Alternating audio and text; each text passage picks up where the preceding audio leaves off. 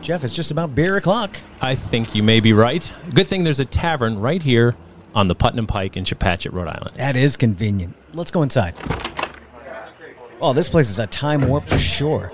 This looks like an old New England tavern. There's rustic tables and decor, and oh yeah, there's a bar there in the back. Right. Uh, two of those, please. Cheers. Cheers, Ray. This is the old Stagecoach Tavern. Uh, today it's known as the Tavern on Main. It was built in the early 1700s, back when this country was still England. These walls and grounds have seen a few things over the centuries, and maybe today that's why they call this bar and restaurant Chepachet's Most Haunted. Hello, I'm Jeff Belanger. And I'm Ray Auger. Welcome to episode 319 of the New England Legends podcast. Thank you for being a part of our mission to chronicle every legend in New England one story at a time. And we can't do it without you. We're always on the hunt for stories of ghosts, monsters, aliens, roadside oddities, true crime, and any other weird thing that makes New England special. If you got a story lead for us, please reach out to us anytime through our website, where you can also find dates for my fall story tour, dates to see Ray's band, the Pub Kings, and a link to buy the brand new, hot off the presses 2024 Haunted New England calendar with photography by Frank Grace and stories by your old buddy Jeff. Like last year, these are limited edition. Once they sell out, they're gone. We'll go searching for the ghosts of Tavern on Main right after these words from our sponsor. Today's episode is brought to you by BetterHelp. What's the first thing that you'd do if, say, you had an extra hour in your day? Would you go for a run? Maybe take a nap, read a book, or just show up for a friend? A lot of us spend our lives wishing we had more time. And the question is time for what? If time was unlimited, how would you use it? The best way to squeeze that special thing into your schedule is to know what's important to you and make it a priority. Therapy can help you find what matters to you so you can do more of it. If you're like me, you think, I can get through a lot. And we can. We're a resilient species. However, there are times that we need to reach out that hand and get a little help from somewhere else. That's what I did with BetterHelp. When I reached that limit and I realized things were getting a little bit out of control, instead of taking it out on my family or taking it out on myself, I just decided to reach out and get the help that I deserve. So if you're thinking of starting therapy, give BetterHelp a try. It's entirely online and it's designed to be convenient, flexible, and suited to your schedule. Just fill out a brief questionnaire to get matched with a licensed therapist and switch therapists at any time for no additional charge. Learn to make time for what makes you happy, my darklings. Get BetterHelp. Visit betterhelp.com slash p60. Do that today. You're going to get 10% off your first month. That's betterhelp, H-E-L-P H E L P dot com slash p60. It's time to take control of your life. Dave's here rooting you on, and if I can do this, you can do this. Let's do this together betterhelp.com slash p60. There's a link for it on today's program guide.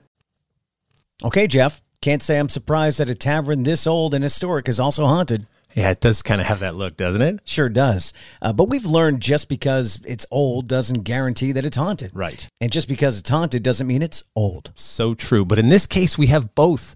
When it was first built three centuries ago, this was a two and a half story colonial home constructed around a large central fireplace, as they often were.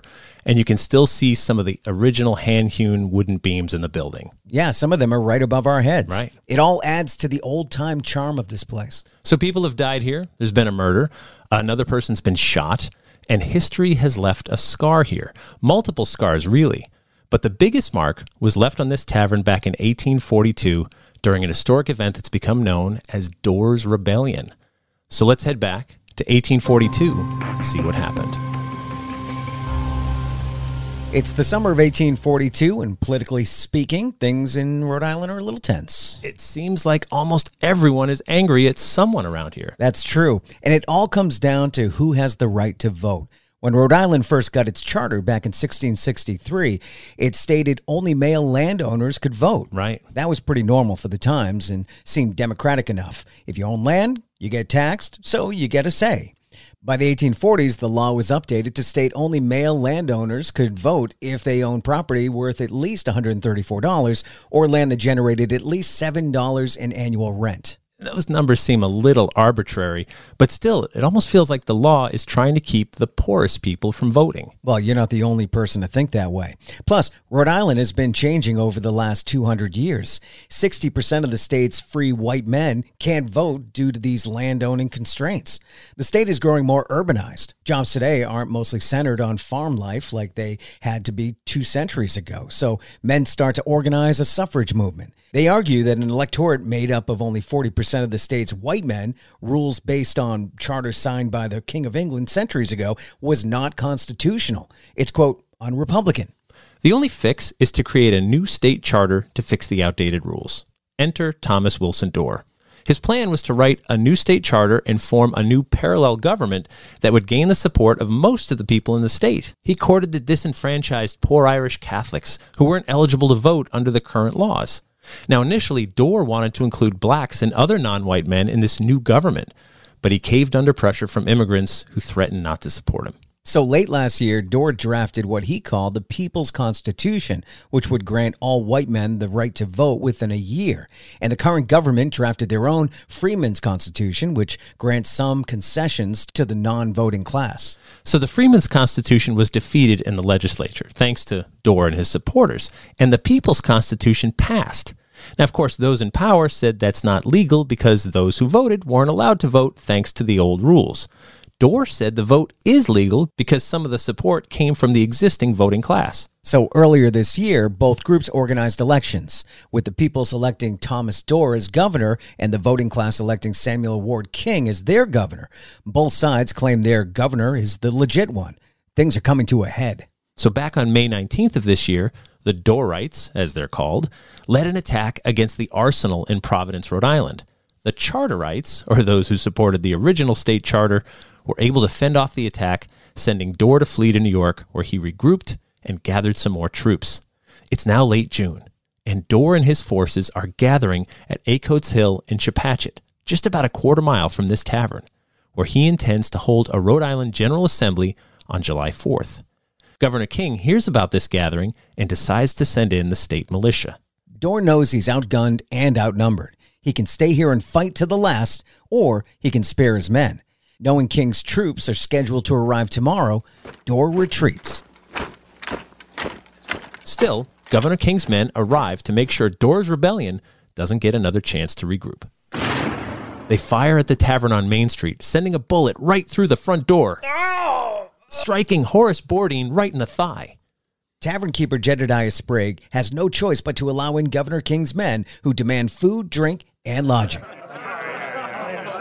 All summer, they stay here in the tavern, racking up quite a bill. By the time they leave at the end of the summer, they have consumed 37 gallons of brandy, 29 gallons of West India rum, 34 flasks of liquor, a few dozen bottles of sherry, 12 dozen bottles of champagne, and two dozen bottles of cider. Wow. Right? Plus 820 bushels of oats, 17 tons of hay for their horses, 2,400 dinners were served, and 11,500 cigars enjoyed by the soldiers. All of these things were to be put on the tab of Governor King, but not a dime was ever collected. And that brings us back to today. So Dorr's rebellion was squashed with violence and nearly bankrupted a local business. However, changes to the voting laws were made. In September of 1842, an assembly met in Newport to make voting possible for any native born adult male of any race who could pay the poll tax of $1, which would go to fund the public schools. Now, that would be about $37 in today's money. Non native born citizens could vote if they own land, and the Narragansett tribe was completely prohibited from voting. So the poor were still cut out, as were the Narragansett, who were the original landowners. Exactly right. Though being the epicenter of the Dorr Rebellion is the most significant historic event to leave a mark on this tavern on Main, it's not the only thing. Back in 1966, a father accidentally drove his car into his adult son who was crushed against the steps on the tavern.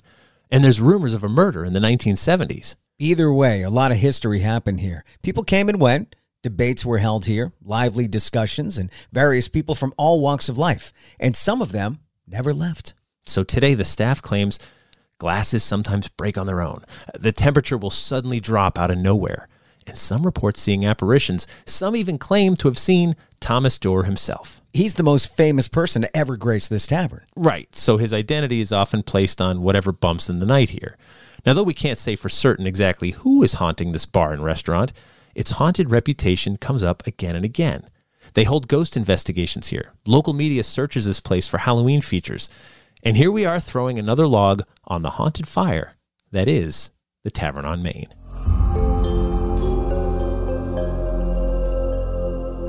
Funny how those fires keep us warm and give us chills. Mm, so true. And that brings us to After the Legend, where we take a deeper dive into this week's story and sometimes veer off course. After the Legends brought to you by our Patreon patrons. Inside our Patreon, you'll find early access to new episodes, plus bonus episodes and content that no one else gets to hear. We deeply appreciate those who understand great content isn't free. They help us with our hosting, marketing, and production costs, and we can't do it without them. The only thing missing is you. It's just three bucks per month. To sign up, head over to patreon.com slash New England Legends, and we'd love to have you there. And if you want to see some pictures of the Tavern on Main, click on the link in our episode description or go to our website and click on episode 319.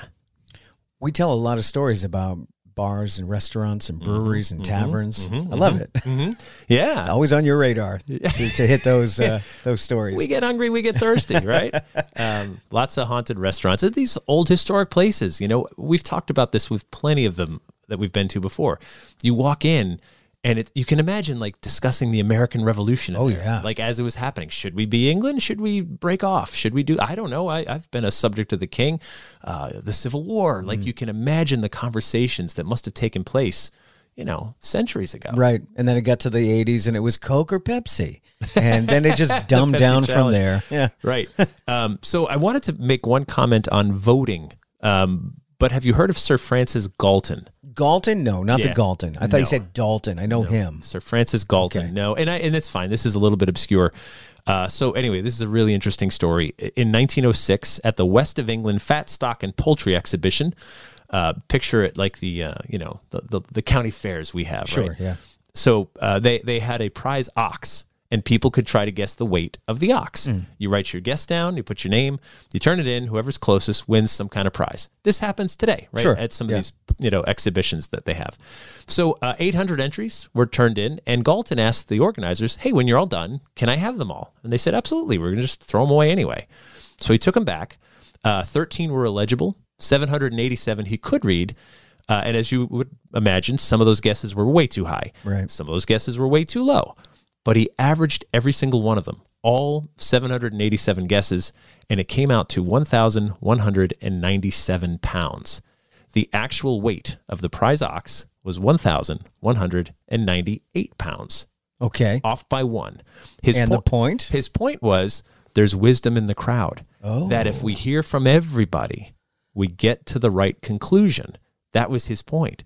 It's pretty amazing that he proved that point. This has been this. You, you can do this experiment tomorrow if you want. A ball, a, a jar full of gumballs. Yeah. hundreds of them. Right. If you ask a hundred people to guess how many are in there, if you average all 100 guesses, it should be pretty darn close, if not exactly right. have to try that sometime. It's amazing. I've never thought of doing that. I've seen it done, like Yeah. usually with the marbles or the gumballs in the jar. Uh, it's the same experiment. It's no different. If you get everybody's opinion, you reach the right conclusion. And so his point, Galton's point, was like, if you let everyone vote, you'll get the right answer. You may not like it, right. You may not like that right answer, but you'll get to the right answer. And I think it just ties back to the Dorr Rebellion. And then, of course, that was just men arguing Yeah. over which men could vote. And then eventually, we, of course, heard from women later on and, and so on. I love the arbitrary numbers. Yeah. It's just it it seems like they just pulled that right out. Well, that sounds good. How about seven bucks? Uh, Well, the- and the poll tax too. So one dollar to vote, um, thirty-seven dollars. Imagine if today they said if you want to vote, it's thirty-seven dollars. That would prohibit a lot of people. In a good way, I think. If you're really serious about making a difference, you might pay. But Dude, there's people that don't have thirty-seven bucks to No, spare. that's true, I Like, guess. like that's How about food. five bucks? That's food for their family. A dollar, I still, I'd five bucks. So they don't get a biggie bag that week from Wendy's. here. You know, Not So- a sponsor. but that's not a sponsor. But that's one of the things that that you think about. I Like, know, I get it. Yeah. It's it's all right. Yeah, yeah, Yeah. yeah. No, I'm just I I get concerned about the people that have no business voting, but we do have a business. I get it. You know what I mean? I, I don't think I'm and we explaining hear, if we hear right. from the people that have no business voting and, and, and are not educated, don't pay attention to the issues and are crazy, and you include the people that That's true, pay yeah. close It all averages out. It should average out. Yeah, yeah. That's what Galton That's would the tell whole you. point. You think they're crazy voting for whoever, and you think these people are really smart for voting for whoever. Average it all out, and Yeah. we'll find the right person. You think that experiment lends itself to uh, uh, mob mentality as well? I get that because I've you know I've also heard people plenty of people say one person is smart, a group of people is dumb, right? Yeah. like like any one of us. But maybe there's a point. of course there is. Well, Maybe with the picketing, rioting, you know, that's a horrible word or example, but maybe there is a point. we can work ourselves into a frenzy. We can. There's no question. And then you stop. You start stop thinking and you start just acting like let's burn and pillage and you know flip cars over because our, our sports team lost. Bad example, but yeah, Too but it happens. Too soon. Oh. It does yeah? You're like, well, why did the riot break out? Imagine future historians. Well, one football team lost to another football team, and four people died. Yeah, and the funny thing is, the winning team city also experienced some burning cars. Right, and I know. Oh, so yeah, but the winning they yeah they did the same thing. People died there too. We just Crazy. can't help it. Whether we're really happy or really angry, someone's gonna die and a car's gonna get flipped over. Yeah. Um. But but yeah, the Tavern on Main, great food. Like really one of these great places that's been around for so so long. Mm-hmm. Um. But yeah, you walk in and it's just it is a time warp. They're, Yeah. They're in History. Yeah. Right. Why would you change that? Why would you update that? You wouldn't. Right. I think that's part of the charm. You sit down and you can stare at the bar and you can imagine those Mm. conversations from from centuries ago. Sometimes you might hear those conversations if you listen carefully enough. No. So they they do some uh, dining with the dead events. Oh, yeah. Um, they have ghost hunts there sometimes and Yeah. whatever. So I think they sort of embrace their their haunted reputation. Uh, and at a place that old, like, come on, you're gonna have a, a ghost or two kicking around. I'll have to talk to these people about my cookbook. Not cookbook. I still haven't figured out what we should be doing with it. I, I reached out to a couple places. Right. None of them got back to me. Oh, really? So now I'm thinking we switch it to, to breweries. I think they'd be a little bit more receptive to a. Uh, oh, did we talk about this on We the did- extra? No. Maybe it was the extra. maybe. Yeah, this was probably the extra. You can't give it away, right? Not I here. know. This is Somebody this else to the steal it. masses. Yeah. This has our name on it though, Right. so you can't steal that. Right. But yeah, the, the the reality is like we're always thinking about ways we can celebrate all the weirdness, whether it's with a podcast or with a book or with you know something else that we do. But anyway, the Tavern on Main in Chepachet, most certainly haunted. If you've got a story we simply must hear, please reach out to us anytime through our website. Don't assume we've heard. We're always on the lookout for strange tales of ghosts, monsters, aliens, true crime, roadside oddities, and weird history. And please tell a friend or two about the show. The more people who share this podcast, the more stories we can collect. Our crowdsourcing depends on you. So subscribe and share wherever you get your podcasts. Thank you to our sponsor. Thank you to our Patreon patrons. And our theme music by John Judd. Until next time, remember The Bizarre is closer than you think.